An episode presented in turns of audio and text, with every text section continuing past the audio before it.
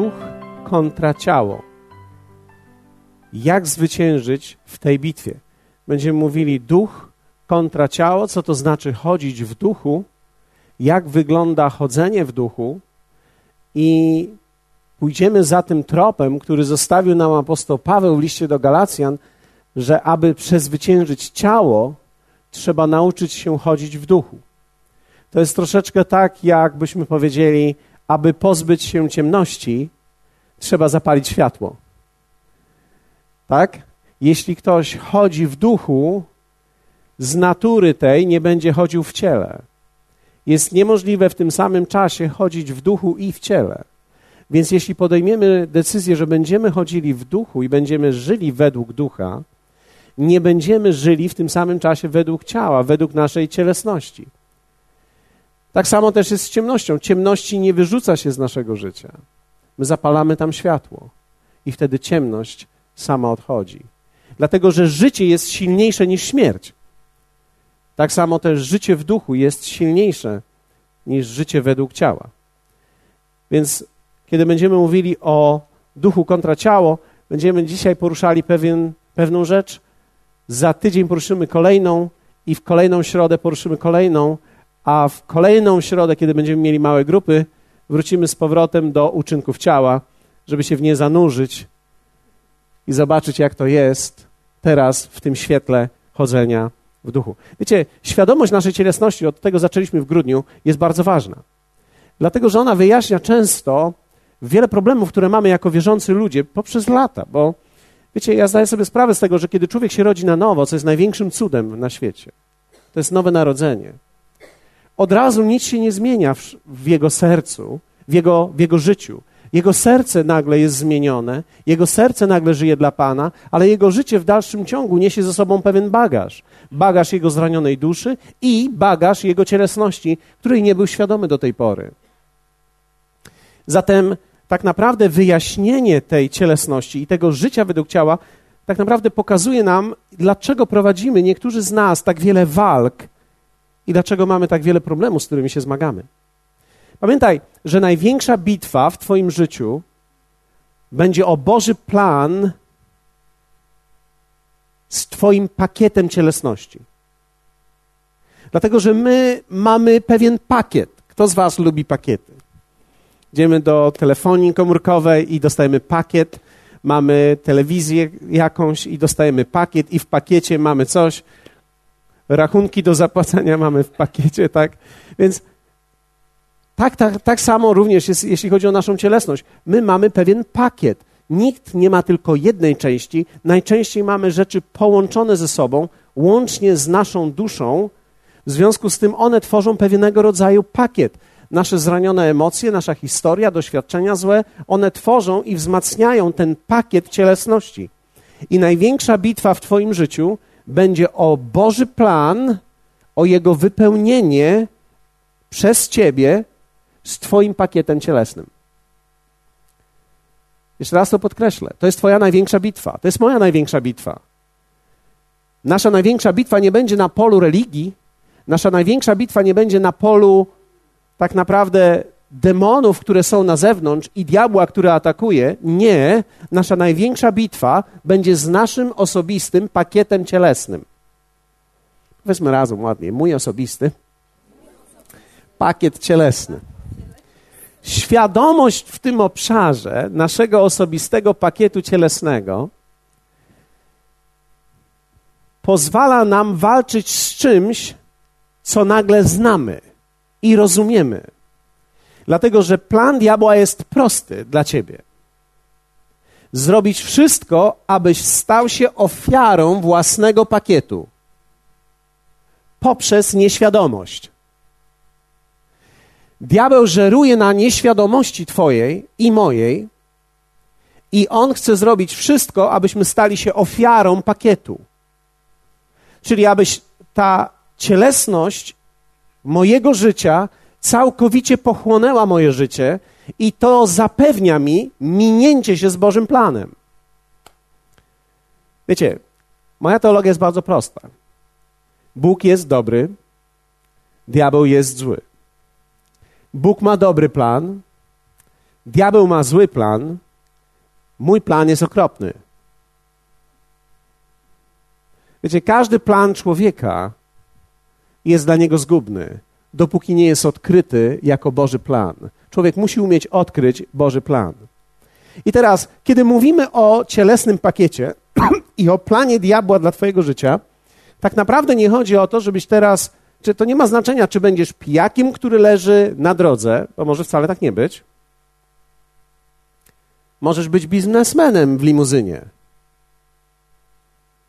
czekającym na wieczór, żeby sobie pójść z jakąś dziewczyną, albo z lampką koniaku, żeby pooglądać kanał dla dorosłych.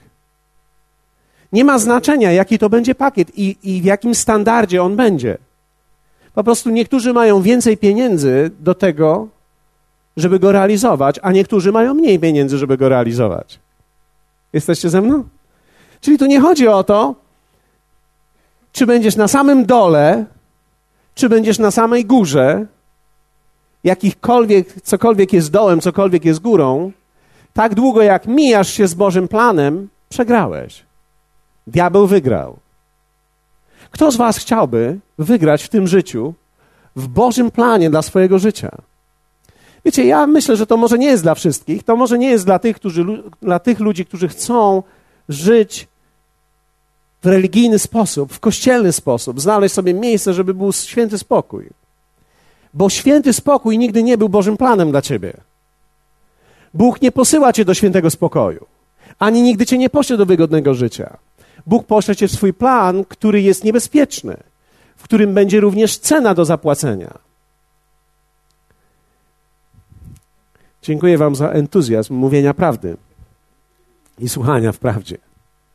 Więc to, że człowiek sobie poradzi z czymś i na przykład zarobi trochę pieniędzy, nie oznacza, że wypełni Boże, wo, wolę Bożą dla swojego życia. To wcale nie oznacza, że uniknął swojej cielesności. To oznacza, że z czymś sobie poradził. Więc to, co jest wewnątrz naszej cielesności, jest największym naszym zagrożeniem, a nie to, co jest na zewnątrz. Wiecie, nie boimy się nawet kraju, w którym jesteśmy. Nie boimy się świata, w którym żyjemy. Nie boimy się diabła, który rządzi, tego ducha, który rządzi w powietrzu. Tak Biblia go opisuje. To, czego musimy być świadomi, to jest, jaki pakiet cielesności rządzi nami. W jaki sposób my możemy nim zarządzać. I wiecie, Biblia mówi wiele na ten temat. Tak naprawdę chodzenie w duchu to jest umiejętność zarządzania swoją cielesnością. Okay? Ponieważ nic na zewnątrz nie stanowi żadnego zagrożenia. Apostoł Jan w piątym rozdziale pierwszego listu Jana, w czwartym wersecie, czytamy takie słowa: Bo wszystko, co się narodziło z Boga, zwycięża świat. To nie musi być duże. To wystarczy, że jest zrodzone z Boga. Zwycięży świat. Inaczej mówiąc, jeśli ziarno jest dobre, to ono ma w sobie siłę przezwyciężyć to, co je przygniata. To, co uciska. Ale jeśli w środku jest problem, to ten problem musi być pokonany przez tego, kto jest świadomy, jaki jest problem. Więc Twoim zagrożeniem nie jest diabeł, nie jest Twoja teściowa. Twoim zagrożeniem nie jest tak naprawdę świat, który jest na zewnątrz. Twoim zagrożeniem jest nieświadomość kompozycji pakietu, który jest wewnątrz ciebie. Który tak naprawdę diabeł pozwoli ci żyć przez kilka lat w entuzjazmie chrześcijańskim, a później chwyci ciebie za to, czego nie wiedziałeś i zniszczy Twoje życie. Posłuchajcie, co mówię. To nie ma znaczenia, jak długo człowiek jest wierzącym, jeśli nie był prawidłowo uczony. Nie wie, jak ma żyć. A kiedy nie wie, jak ma żyć, to jest największe zagrożenie. Największa rzecz, jaką możemy zrobić dla naszym dzieciom, to jest nauczyć ich życia i powiedzieć im, co jest ich prawdziwym zagrożeniem. powiedzieć im, że to, co w nich jest, co nie jest z Boga, ich pakiet cielesności jest ich największym ograniczeniem. Widzisz, bo plany Boże są zbyt silne, żeby zatrzymał je świat. Diabeł nie jest w stanie tego zatrzymać. Diabeł nie jest w stanie oprzeć się planom Bożym. Jezus powiedział: Ja zbuduję kościół mój i bramy piekielne go nie przemogą. Nie ma takiej siły na ziemi, która zniszczy Boże dzieło i Boży Kościół. Nie ma takiej. Wiecie, mogą się czarownicy modlić, obsypywać popiołem, lać krwią naokoło, przeklinać. Nie ma szans. To, co jest Boże, podniesie się.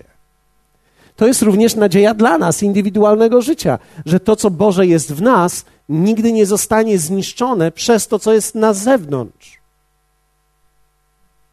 Może być tylko zniszczone przez to, co jest naszym osobistym pakietem cielesności. Powiedzmy razem mój osobisty pakiecik cielesności. List do Galacjan, 5 rozdział, werset 16 i 17 mówi tak. Otwórzcie, jeśli możecie. Spójrzmy na to. Apostoł Paweł daje taką sugestię. Mówię więc, według ducha postępujcie, a nie będziecie pobłażali rządzy cielesnej. Gdyż ciało pożąda przeciwko duchowi, a duch przeciwko ciału, a te są sobie przeciwne, abyście nie czynili tego, co chcecie.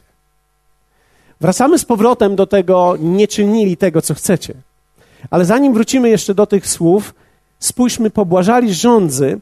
Dokładnie to słowo rządza cielesna to jest tęsknota, to jest silne pragnienie, które jest w Twoim ciele i w Twojej cielesności, w Twoim osobistym pakiecie istnieją dążenia i chęci, których musisz być świadomy. I oczywiście apostoł Paweł dalej wyjaśnia, jakie one są, ale to nie jest jedyna lista. Jest kilka jeszcze innych list, w których są połączone rzeczy, nie tylko z rządzy tej cielesnej, ale również w połączeniu z duszą. A mówimy o wszeteczeństwie, tak? Dalej apostoł Paweł mówi o wszeteczeństwie. Wszeteczeństwo jest w ciele każdego z nas. Dziękuję Wam za ten entuzjazm. Widzisz, to, że wybierasz, żeby żyć z jedną kobietą, albo ty, żeby żyć i być z jednym mężczyzną, to jest wybór, to jest decyzja, ale w każdym z nas jest potencjał w tym ciele, w tym ciele, w tym ciele jest potencjał, aby grzeszyć. Twoje ciało będzie miało zrywy w różne strony i musisz być tego świadomy. Kto widzi zrywy? Kto z was kiedyśkolwiek miał zrywy i wie, o czym mówię? Okej, okay, nikt z was nie chce się przyznać do kwestii przeczeczeństwa. Rozumiem, okej, okay, w porządku. Mieliśmy niedawno wspaniałe święta. Weźmy taką rzecz jak obżarstwo. Dla niewtajemniczonych powiem, że to słowo dokładnie oznacza dać sobie na luz. Dokładnie to słowo oznacza wypuścić wszystkie granice i powiedzieć: Zjadłem już dwa ciasta i tak jestem gruby, zjem teraz kolejne trzy, wszystko już mi jedno, już puszczam wszystkie granice, bo już i tak przekroczyłem. Wiecie, kiedy człowiek przekroczy już małą granicę, to już nie ma znaczenia, jak daleko przekroczy, bo już i tak przekroczył tą małą, prawda? Kto z Was odnajduje w sobie nieco takich zrywów? Że gdy patrzysz na stół i wiesz, że to już byłoby trzecie ciasto, ale jeszcze tego ciasta nie jadłeś, a ono jest od tej osoby, a ta osoba robi bardzo dobre ciasta. Więc nagle analizujesz to wszystko i wygląda na to, że prawie jest to niemożliwe, żebyś nie zjadł tego ciasta. Sam siebie przekonałeś i upewniłeś, że powinieneś zjeść to trzecie ciasto, jeszcze trzecie. To jest nic. Szóste, siódme ósme o godzinie pierwszej w nocy. A cóż, toż to teraz nazywamy, toż to są święta. Po świętach się będziemy odchudzali. Zresztą będzie post w kościele, który tak a propos nie służy odchudzaniu. Tak? Ale tutaj jest opis pewnej rządzy, porządliwości, pewnego rodzaju pragnieniom, rzeczom, które są w nas. Wiecie, jak tu pójść na skróty, zrobić coś, co, co byśmy sięgnęli bez bólu. Jak, jak to zrobić? Każdy z nas ma takie zrywy w różnych obszarach. Mamy takie zrywy. Życie według ciała tak naprawdę to jest życie według porządliwości. Czyli to jest pozwolić sobie na te ciągnięcia. Większość ludzi nie jest świadoma tych ciągnięć. Na przykład, apostoł Paweł mówi, że ci, którzy chcą być bogaci, często wpadają w pułapkę, w pułapkę chciwości. Dlaczego? Bo chciwość i chęć bycia bogatym można te rzeczy wytłumaczyć. I czasami widzimy to, jak te dwie rzeczy idą razem. Zadam inne pytanie: czy istnieje prawdziwe, prawidłowe chcenie bogacenia się? Tak. Oczywiście, że tak. Można we właściwy sposób mieć właściwy motyw na to, by być bogatym. I można mieć niewłaściwy motyw. Jaka jest różnica? W środeczku, koteczku. Dokładnie w środeczku co się dzieje wewnątrz ciebie, jakie myśli masz, co stoi za tym. Co stoi za tym, że będę bogaty, co stoi za tym, że będziesz, że będziesz coś miał, będziesz coś miała. Co za tym stoi? Mogą za tym stać porządliwości cielesne i one na początku są ukryte, a gorzej, gdy nie jesteśmy w ogóle tego świadomi.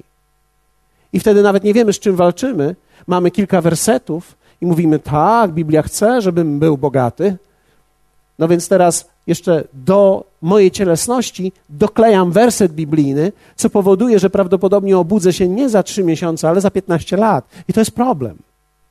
Bo człowiek może być karmiony cielesnością przez wiele lat, bo diabeł ma czas. Ty nie. My nie mamy czasu. Nie mamy 20 lat, żeby stracić bo tu chodzi o plan Boży. Ale wrócę do tego bogactwa później jeszcze. Porządliwość wyznacza kierunek życia, bo to jest ciągnięcie pewne. Dlatego pierwszą rzeczą, którą się zajmiemy dzisiaj, to będzie jedna rzecz dokładnie, w życiu według ducha, to jest ukierunkowanie. Ukierunkowanie. Dlatego, że porządliwość będzie kierunkować Twoje życie. Ono Cię ukierunkuje. Ono sprawi, że będziesz szedł w jakąś stronę, spotykał się z tymi ludźmi dla jakiegoś powodu. Z tymi ludźmi będziesz się zajmował tym z jakiegoś powodu. Kiedy patrzymy na ten tekst w Galacjan, werset 17 kończy się, abyście nie czynili tego, co chcecie. Zwróćcie uwagę, robili co chcieli, co chcieli, to znaczy robili to, co tak naprawdę cielesność chciała, tak? Największa rzecz, jaką Bóg czyni w naszym życiu po nowym narodzeniu, to jest zmiana kierunku. Największa rzecz. Teraz, cielesność zakorzeniona w Twojej duszy będzie ciągnęła Ciebie w jedną stronę. Tak? Ale teraz człowiek, który nie jest na nowo narodzony i jego życie nie jest oddane Panu, to jest martwe. Nie żyje. Więc tak naprawdę obszar cielesności jest jedynym aspektem życia tego człowieka. On robi to, co chce, to, co uznaje za dobre dla siebie. Dla siebie, ewentualnie kilku bliskich. Ale gdy ma wybrać pomiędzy tym najbliższym a sobą, wybierze siebie. Bo człowiek tak jest.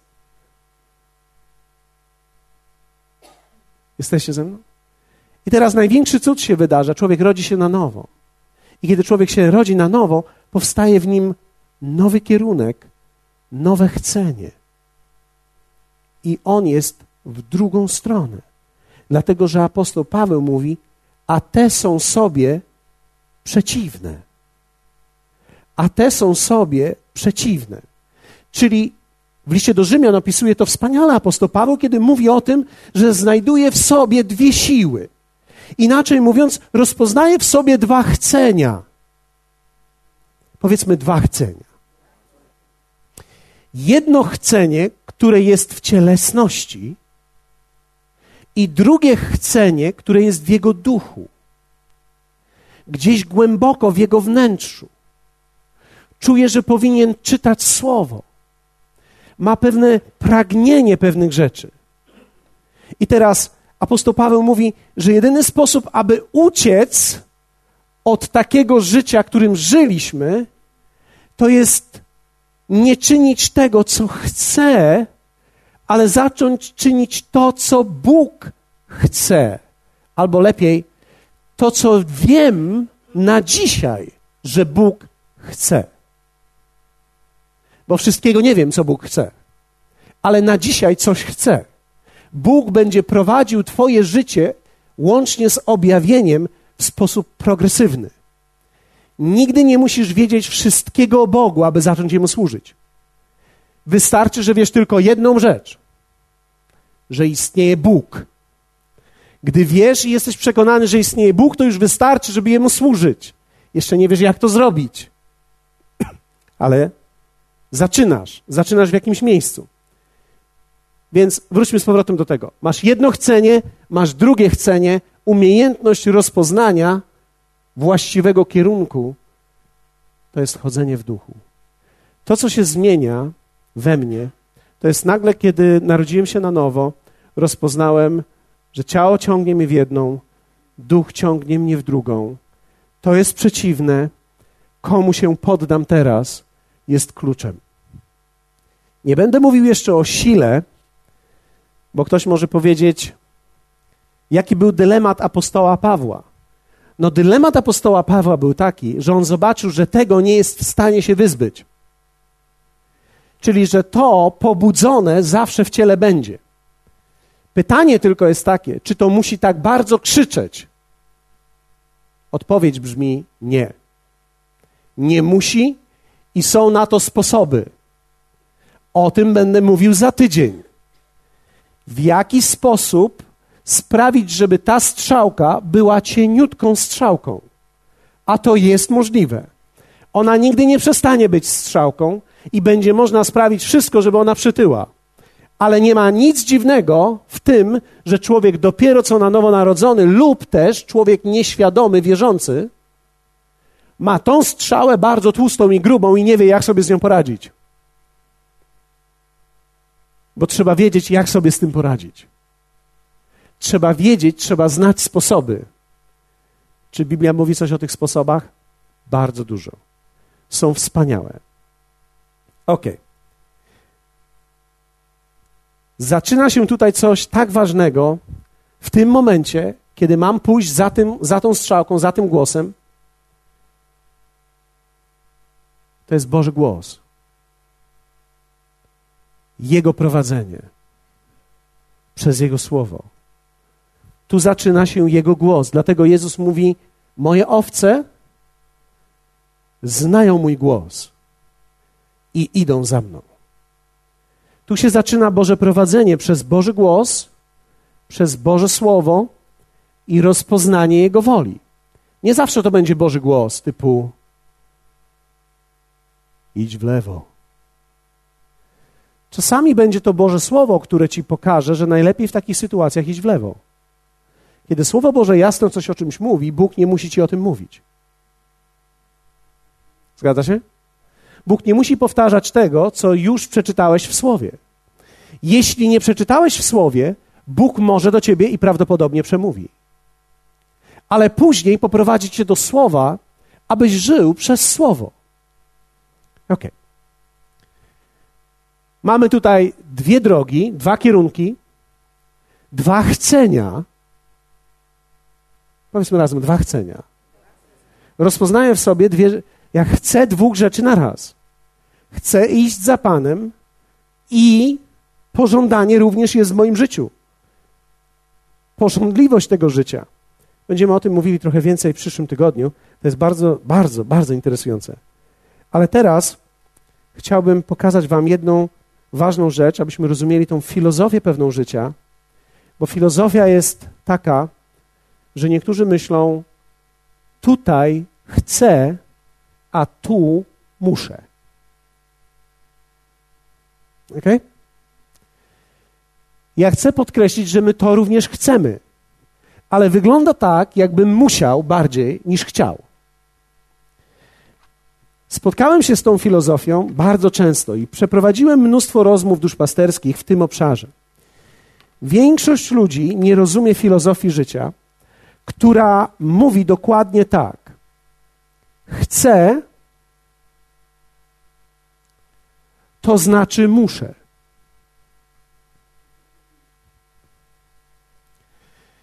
W tej chwili może nie wiecie, dlaczego to jest tak ważne, ale bądźcie ze mną. Mam nadzieję, że was tutaj nie zgubię. Na przykład, ludzie mówią: Muszę zarabiać. Ciągle mało, ale muszę. Wszystko w życiu, co jest pozytywne, kojarzy nam się z muszę. Tak? Jesteście?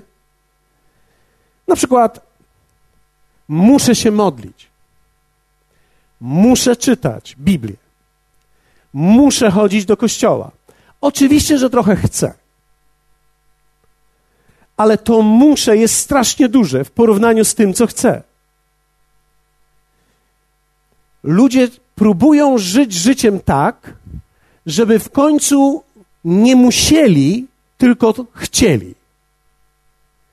Czyli najlepsze życie, według definicji najlepszych filozofów, z wyjątkiem Biblii, to jest robić to, co chce. I nie musieć nic. Powiedzmy razem, robić to, co chce i nic nie musieć. To jest prawdziwa wolność. znaczy, ja dostrzegam w tym problem. Dlatego, że tak naprawdę w życiu nic nie musisz. Nic nie musisz. Wszystko, cokolwiek dzisiaj robisz, robisz, bo chcesz. Nic nie musisz. Nieprawda, przecież muszę iść do pracy jutro. Nie musisz. Nie musisz. No jak to nie muszę? No przecież muszę zarobić na rodzinę. Nie musisz. Powiedz im, że od dzisiaj wieczorem jesteś Ferdynand Kiepski. Nic nie musisz. Jesteście ze mną? No ale przecież jeśli ja nie pójdę do pracy, nie zarobię pieniędzy, nie będziemy mieli tego mieszkania. Nie musisz mieć tego mieszkania. Bo ktoś może powiedzieć, muszę tu mieszkać. Nie musisz. Możesz zamienić na mniejsze. O, ktoś z Was może powiedzieć, sekundę, sekundę, pastorze. Już się nie da zamienić na mniejsze, jest malutkie. Mam trzy pokoje z kuchnią i z łazienką, 17 metrów kwadratowych. Rozumiem. Zamień to na przyczepę kampingową. Na 6 metrów.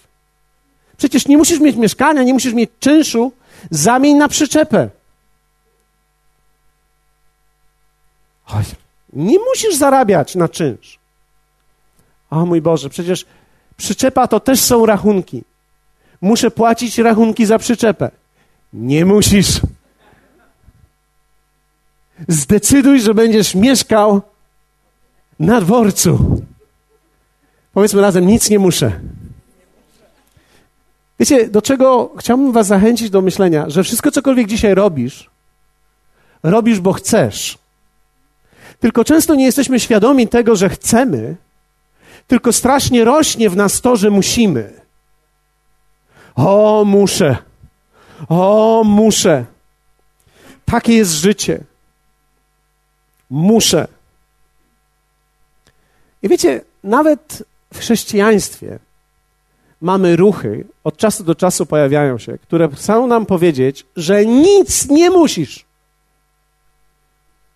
Nie musisz się modlić, żeby Bóg Cię kochał. Nie musisz czytać Biblii, żeby Bóg Cię kochał. Nie musisz chodzić do kościoła, żeby być chrześcijaninem. I wiecie co? To wszystko jest prawdą. Jest tylko jeden problem. Większość ludzi stawia w tym miejscu kropkę, a tam trzeba postawić przecinek.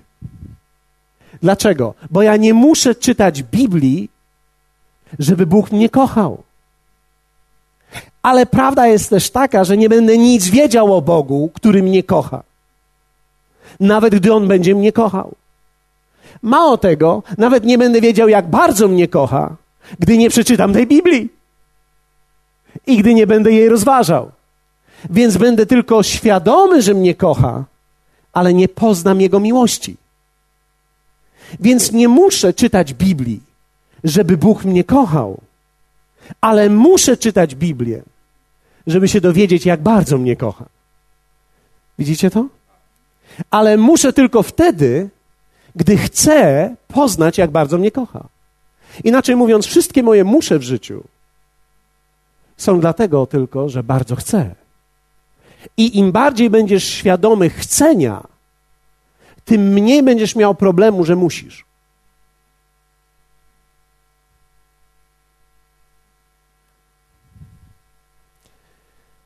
Spotkałem tak wielu zmęczonych ludzi. Życie naprawdę męczy, gdy jesteś i żyjesz w kontekście muszę. Muszę teraz chodzić do pracy. I muszę teraz, i muszę teraz ciężko pracować. Nie, no, idź do swojej kobiety i powiedz: Od dzisiaj nie pracuję. Powiedz jej. Powiedz jej to, co zawsze chciałeś powiedzieć. Jutro zostaję w domu. Kochanie, ty będziesz moją halinką.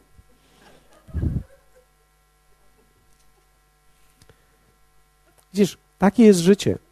Każde muszę jest dlatego, że chce, a większość ludzi chce walczyć z tym, że muszą. Więc wymyślają nowe teorie niemuszenia. Wiesz, to są teorie niemuszenia. Czyli nie muszę chodzić do kościoła. No w końcu. Nie muszę się modlić. Nie muszę czytać Biblii. Nie muszę się tłumaczyć przed nikim. Nie muszę się spowiadać. Nie muszę. Ach, co za euforia wolności. Popadnijmy wszyscy w euforię, nie muszę. Widzisz, to jest ta, ta, ta, euforia, tylko nasyć się nią dobrze, bo ona będzie tak długo tylko trwała, jak, dopóki konsekwencje nie przyjdą. No. Bo nie ma życia, nie muszę. Kiedy mówimy nie muszę, to tak naprawdę mówimy nie chcę. Ale tego nie chcemy już przyznać. Ja mówię teraz o obszarach naszej cielesności, żeby nas uświadomić, co w nas działa. Dlatego, że kiedy ktoś mówi, nie muszę czytać Biblii, tak naprawdę mówi, nie chcę czytać Biblii. Ale ponieważ my się boimy stawić czoła temu, co w nas jest, mówimy, nie muszę, nie jestem niewolnikiem, nie będę niewolnikiem, to jest jakieś prawo. Okej. Okay. Rzeczywiście, to straszne jest. Więc niektórzy robią to w ten sposób. Czytają Biblię i mówią tak: Stary Testament to jest jedno wielkie prawo, w nowym to dopiero mamy luz. Bo w łasce można robić, co nam się podoba. No nieprawda. Jeśli zwrócisz uwagę, to łaska jest bardziej restrykcyjna niż prawo. Ale tylko ci, którzy nie rozumieją łaski, myślą, że łaska to jest po prostu wrotki do góry i halo, albo halleluja. tak naprawdę, jeśli człowiek prawdziwie żyje w łasce, rozpoznaje w sobie siłę i energię do tego, żeby wypełniać to, co jest wolą Bożą. To znaczy, ja rozpoznaję, że nie tylko mam chcenie i pragnienie pełnienia Jego woli, ale mam również siłę, żeby wypełnić tą wolę. Hallelujah. To dla Ciebie mam. To hallelujah było. Bo wszystko, cokolwiek w życiu będziesz chciał, będziesz musiał. Znajdź tylko jedną rzecz, którą będziesz chciał, i natychmiast będziesz musiał. Pamiętam, jak miałem kilka e, listów, e, gdzie ludzie pisali do mnie, mówią, jesteś takim kaznodzieją łaski, mówisz tak dużo na temat wiary, dlaczego prawie wszystkie twoje kazania mają punkty musisz to, musisz to, musisz to i musisz tamto? I wtedy ja powiedziałem, jeśli tego nie chcesz, co było na wstępie, to nic nie musisz. Ale jeśli chcesz, to musisz wszystko. Wolność to nie jest nie musieć, ale to jest wybrać, co muszę, wybierając, co naprawdę chcę. Jesteście ze mną. Cofnę płytę. Okay. I wolność to nie jest nie musieć, ale to jest wybrać to, co muszę, wybierając, co naprawdę chcę. Dlatego jest tak ważne, abym rozumiał, że to moje pragnienie, które się we mnie zrodziło, aby pełnić Jego wolę, to jest moje prawdziwe chcenie. I teraz z tego powodu muszę zrobić bardzo wiele rzeczy. I muszę, dlatego że chcę. Muszę iść do pracy, bo chcę, żeby moje dzieci miały jedzenie i chcę mieszkać w takim domu i chcę, żeby temperatura w nim minimalna była 18, 21, 17, 16,5, 15. Tak? Przecież nie musisz mieć żadnych rachunków, powyłączaj wszystko. Nie grzej, nie świeć, nie kupuj świeczek. Rób lekcje za dnia z dziećmi. Nie chodź do pracy. Nie musisz wtedy chodzić, będziesz miał mniej rachunków.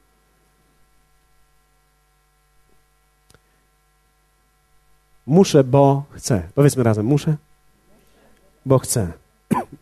Chodzenie w duchu to nie jest chodzenie w wolności niemusienia. Tylko to jest chodzenie w muszeniu, bo bardzo chcemy i pragniemy. Czyli uświadamiam sobie, czego naprawdę chcę, dlatego też muszę. Apostoł Jan w pierwszym Jana 5:3 powiedział takie słowa. Słuchajcie się mnie. Na tym bowiem polega miłość ku Bogu, że się przestrzega przykazań Jego. Ja wiem, że nie lubią to nowotestamentowi. Kto z Was nie chce być nowotestamentowym, ale chce być biblijnym? Wiecie, jest wielka różnica. Niektórzy akcentują, ja, ja, mnie interesuje tylko Nowy Testament, bo ja w Nowym Testamencie. Nie wiem, kto ci nawkładał tych rzeczy, ale musisz się odbić od tego, bo to cię zniszczy. Tak naprawdę musimy zobaczyć, że wiele rzeczy musimy, tylko że zostaliśmy przez Boga w Nowym Testamencie uzdolnieni do tego, czego oni nie mogli zrobić przez Ducha, który nas uzdalnia i wzmacnia, abym wypełnił wszystko, do czego mnie Bóg powołał. Dał mi chcenie i dał mi zdolność i siłę wykonania tego. I to jest mój Nowy Testament. Nowy Testament nie zaczął się rób ta dzieta, co chce ta. że się przestrzega przykazań Jego i to jest ciekawe. A przykazania Jego nie są uciążliwe. Naprawdę? No nie są. I to jest piękne. Widzisz, kiedy mielibyśmy tego człowieka, który w tą stronę idzie, powiedzieć mu teraz żyj według ducha, to on powie, o Matko Święta, To już teraz nie można tego i nie można to, i teraz trzeba to i trzeba to. O Matko Święta! Ja Cię rozumiem. Ja rozumiem Twój ciężar.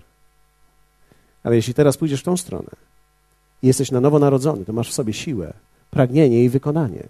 I chcesz teraz być posłuszny Bogu. Dlatego też musisz żyć według Jego przykazań. I teraz przykazania Jego nie są uciążliwe. Wszystko się zmienia w kontekście, gdy zaczyna być miłość. Miłość jest prawdziwym motywem chcenia. Wszelkie chcenie, które jest zrodzone z miłości, nie jest obciążeniem. Dlatego też mężczyzna, który kocha kobietę swoją, żonę, nie powiedzmy kobietę, koleżankę, partnerkę, żonę, tak? A dzieci, dzisiaj to już nie wiadomo. To on wstaje rano i nie mówi, muszę iść znowu do roboty. Nie musisz. Chcesz, bo jesteś pchany przez miłość. Miłość pcha ciebie. Dlatego z przyjemnością idziesz do tej pracy. O, ktoś może powiedzieć, nie, ty nie wiesz, co się dzieje w mojej pracy. Ja wiem, że wszyscy mamy trudności. Większość z nas ma trudności w miejscach, gdzie jesteśmy, gdzie pracujemy często, gdzie zmagamy się z życiem. Tak, to jest prawda. ale my chcemy ponieść ten ciężar, bo kochamy. I ta miłość sprawia, że chcemy te rzeczy zrobić dla naszych dzieci. Kochamy je. To życie się powiększa dla naszych braci, dla sióstr, dla ludzi, dla świata. My kochamy ich, dlatego chcemy coś zrobić. Nie musimy, ale chcemy, bo kochamy. I miłość jest najlepszą motywacją dla każdego człowieka. Miłość do Boga i ludzi jest głównym motywem do życia niezmęczonego, do życia w duchu. Życie w duchu nie męczy, gdy jest, jego źródłem jest miłość. Wszystko, cokolwiek człowiek czyni bez miłości, zmęczy się.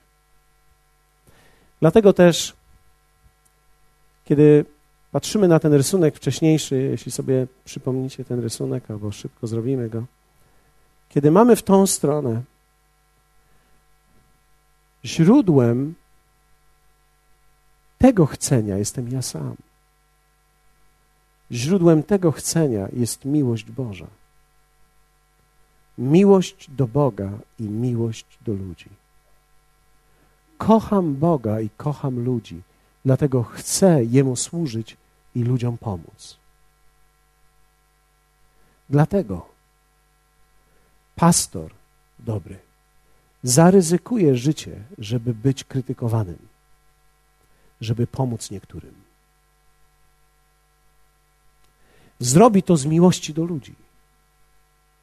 Ponieważ gdyby miał zwrócić uwagę tylko na siebie, sprzedawałby lody w Mielenku. Kręcone, proszę Państwa. I wtedy wszyscy mogliby mówić, że on kręci lody. Jesteście ze mną? Natomiast miłość do Boga i miłość do ludzi sprawia, że to cię pchnie poza Twoje miejsce komfortu, aby służyć innym ludziom. Ten kierunek jest bardzo ważny. Ukierunkowanie się zmienia w momencie, kiedy zaczynamy być na nowo narodzeni i chcemy żyć w duchu. Zmienia się wszystko. Jest zmiana kierunku. I ostatnia rzecz, na którą zostało mi 7 minut, to jest trzeba rozpoznać Boży kierunek. Czyli teraz, jak On mnie prowadzi, w którą stronę mam pójść w moim życiu. I to, co chciałbym dzisiaj powiedzieć, jest, wiecie, dla nas bardzo istotne. Ja myślę, że to jest rewolucja, jeśli to weźmiecie. Bóg prowadzi nas przekonaniem, a nie pewnością. Bóg prowadzi nas przez przekonanie, nie przez pewność. Przekonanie bowiem jest w sercu. Pewność jest kwestią intelektu i umysłu. To jest bardzo ważne. Kierunek Boży, to co powinieneś zrobić w życiu, w jaką stronę powinieneś pójść, będzie kierowane przez Boga Twoim wewnętrznym przekonaniem o wiele mocniej niż pewnością intelektualną. Bóg może Cię prowadzić tak, że jesteś przekonany do czegoś, ale wcale nie musisz być pewny tego. Jesteście ze mną? Przykład. Bóg chce, żebyś poślubił tą kobietę. Chciał w moim wypadku. Czy ja byłem pewny, stojąc na ślubnym kobiercu, że to jest ta kobieta? Nie. Nie mogłem być pewny, bo do pewności musiałbym znać jakąś historię. A wchodzę dopiero w historię. Nie wiem o niej prawie nic, z wyjątkiem adresu kilku danych teściowa. E, jesteście, tak? Więc ja nie mam pewności. I nikt na ślubnym kobiercu nie powie mi, że ma pewność. O tak, ja jestem pewny. Ja jestem pewna. O, jasne. Bo to by oznaczało, że go znasz. Nie znasz go. Dlatego trzeba sięgnąć głębiej do przekonania.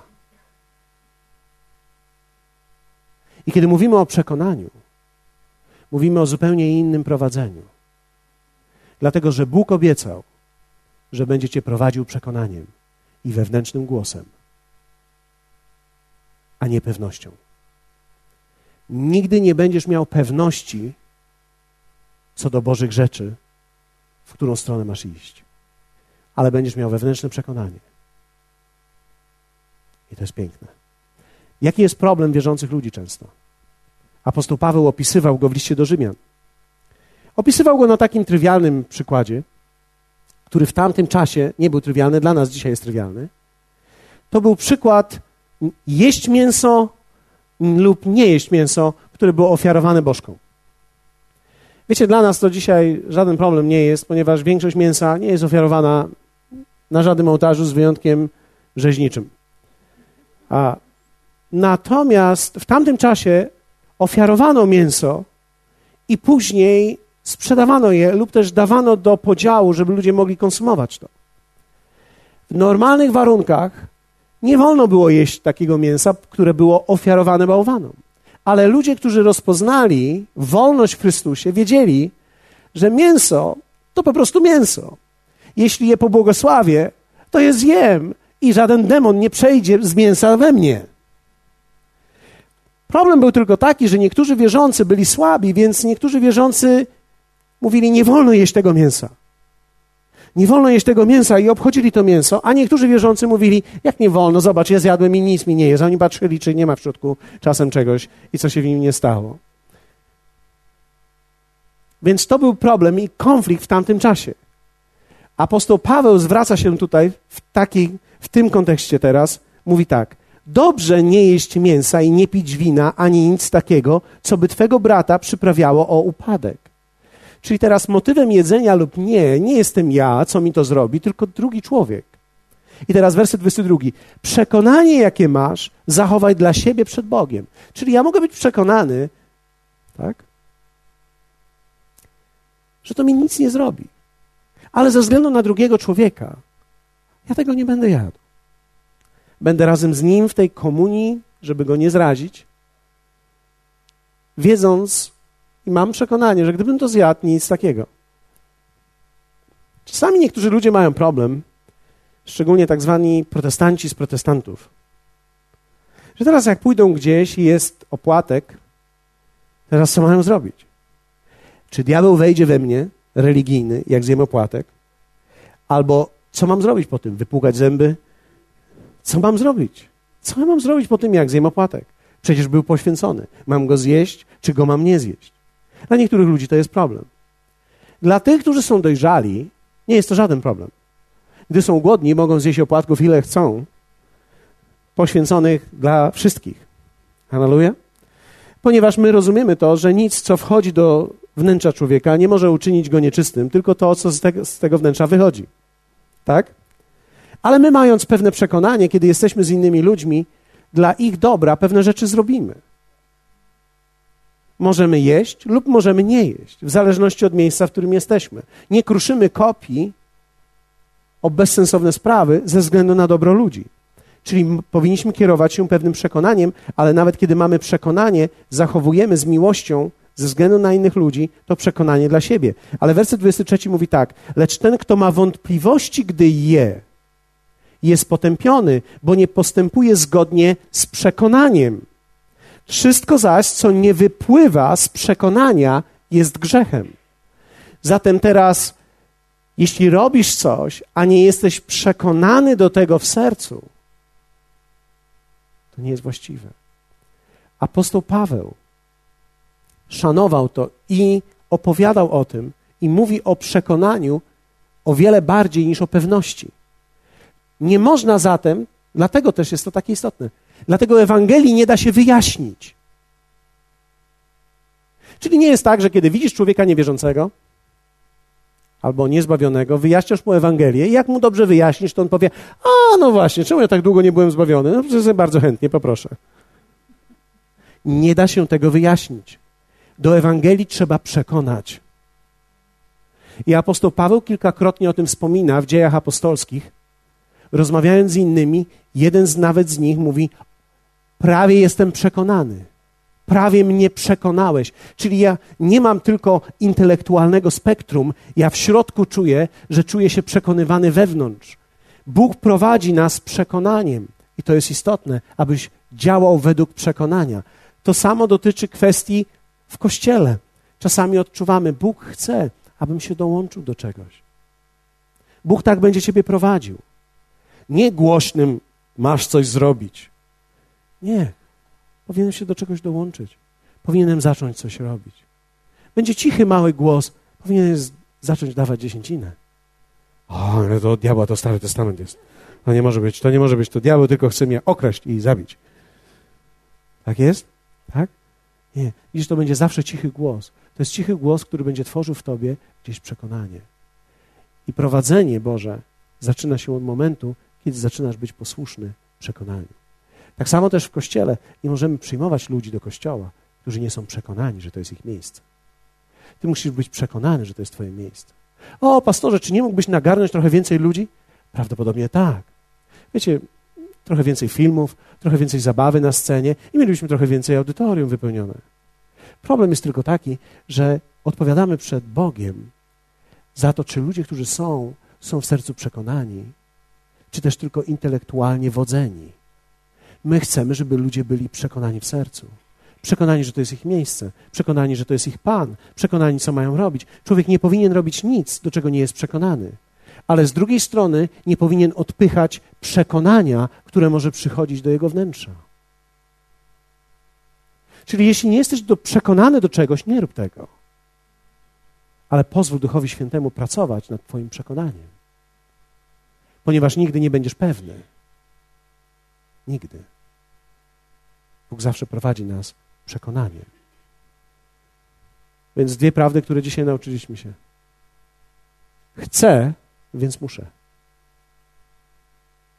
I druga, Bóg prowadzi mnie przekonaniem, a nie pewnością. Bóg daje nam przekonanie, a nie zawsze logiczne wytłumaczenie.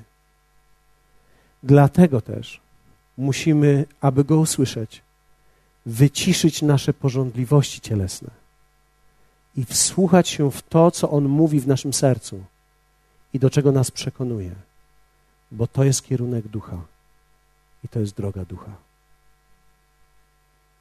Każdy człowiek ma pomysły.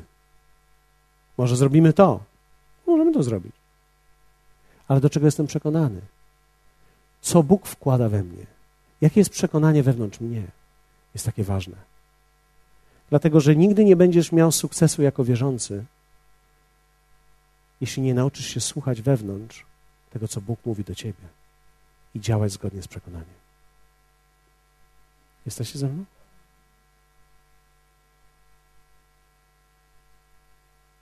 Koniec na dzisiaj. Udało się to zrobić. W dobrym czasie.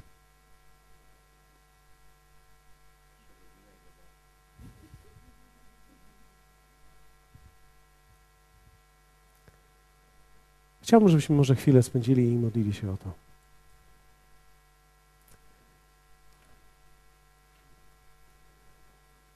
Wiecie, nie ma naukowego dowodu, gdzie jest tron Boży w człowieku. Ale możemy sobie powiedzieć, że to jest nasze wnętrze, blisko naszego serca. Jeśli jesteś na nowo narodzony, będziemy modlili się, abyś słyszał ten Boży głos wyraźnie, abyś był wyczulony na niego. Będę mówił o tym trochę więcej za tydzień, ale tak naprawdę umiejętność bycia w poście i w modlitwie to jest umiejętność wyciszenia swoich porządliwości, tak że może to prawdziwe chcenie, które jest z Boga we mnie wyjść. Także ja wiem, co On chce dla mnie. Wiem, w którą stronę mam iść, co powinienem zrobić. Pamiętacie, jak Jezus powiedział, że niektóre demony wychodzą? Nie wyjdą w żaden inny sposób, jak przez post i modlitwę. Niektórzy źle to rozumiejąc, myślą, jak będę się modlił i będę się pościł, to demony wyjdą z kogoś. Nie, nie. Jak będziesz się modlił i będziesz się, będziesz pościł, wyciszysz swoją cielesność, wzmocnisz autorytet, który masz w Chrystusie i wtedy tym autorytetem nakażesz demonom i one wyjdą.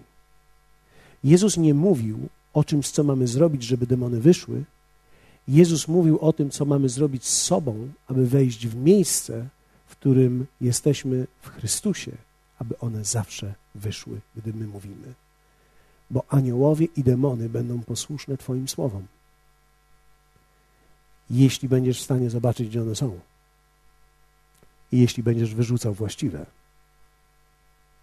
Nie żonę z domu. Nie męża z domu. Nie dziecko z domu. Demona z domu. Jak wyrzucić demona bez osoby? Okazuje się to sztuką. Okazuje się to sztuką. Bo inaczej to będzie cielesny ruch. Dlatego mamy ten miesiąc modlitwy i postu, aby wyciszyć nasze porządliwości. O, ktoś może powiedzieć, o, jeszcze głośniej mówią do mnie. No, tak będzie. To normalne. Pierwsze trzy dni niejedzenia jest najgorsze. W czternastym dniu niejedzenia już nie czujesz głodu. To jest metoda. Dobrze mówię? O, jak tylko zaczynam pościć, to zaraz mi się chce jeść. Oczywiście, że tak. Kiedy odstawisz od ciała cokolwiek, ono krzyczy, ono się buntuje. Spędźmy tą chwilę w modlitwie, mam, proszę Cię. Hallelujah. Połóż rękę w tym miejscu i powiedz Duchu Święty. Proszę Ciebie, abyś prowadził mnie. Proszę Ciebie, abyś mówił do mnie. Prowadź mnie przekonaniem. Prowadź mnie prawdziwym chceniem. Mów do mnie. Prowadź mnie tym przekonaniem i swoim słowem w mojej pracy, w mojej szkole, na studiach. Prowadź mnie po południu, kiedy mam wolny czas, abym nie marnował go, leżąc przed telewizorem, ale abym mógł zainwestować to w to, co czuję w swoim sercu, że powinienem zainwestować.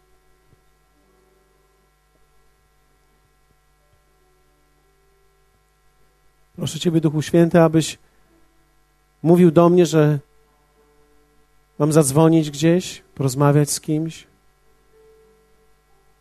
Być może mam dołączyć się do czegoś, pomóc komuś. Proszę Ciebie.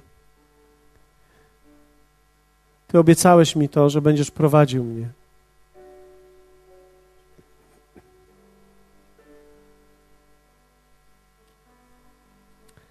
Jezus powiedział w Ewangelii Jana w 16 rozdziale takie słowa. Lecz ja wam mówię prawdę, lepiej dla was, żebym ja odszedł, bo jeśli nie odejdę, pocieszyciel do was nie przyjdzie.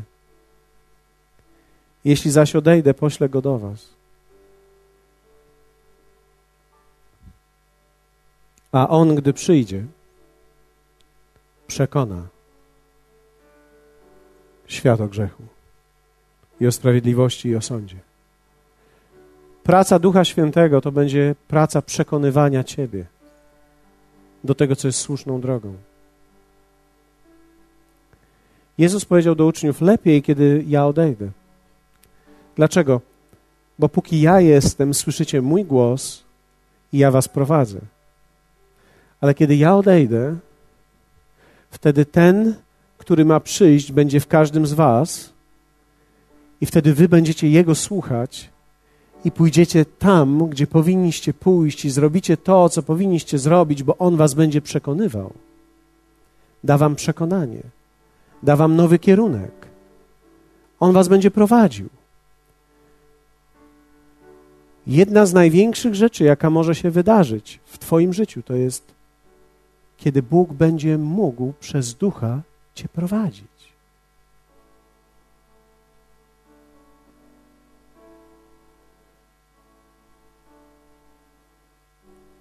Nie czy chce, czy będzie mógł. Na dzisiaj statystyki są takie, że większości wierzących nie da się prowadzić. Nie, nie, nie, nie, nie myślcie o tym źle, ale dokładnie tak jest, ponieważ większość ludzi żyje w takim obszarze cielesności i życia dla siebie, że mają to tak bardzo rozgłośnione, że ten głos Boży w nich jest bardzo słaby. Ale przez to ich życie jest pozbawione sukcesu i zwycięstwa, które jest w Bogu. I to jest coś, co wierzę w to nie będzie naszym udziałem. Ale wierzę w to, że Bóg powołuje tutaj w tym mieście lud, który go będzie słyszał, który go będzie rozumiał. Lud, który będzie szedł tym przekonaniem, i ty będziesz częścią tego ludu, tego wielkiego ludu, Bożych ludzi. Hallelujah. Powiedz, dziękuję Ci, Panie, za ten największy dar, który mi dałeś. To jest dar słyszenia Twojego głosu, rozpoznania Twojego głosu, rozpoznania Twojego przekonania. Proszę Ciebie, Duchu Święty, przekonuj nas, mów do nas, prowadź nas. W imieniu Jezusa. Amen.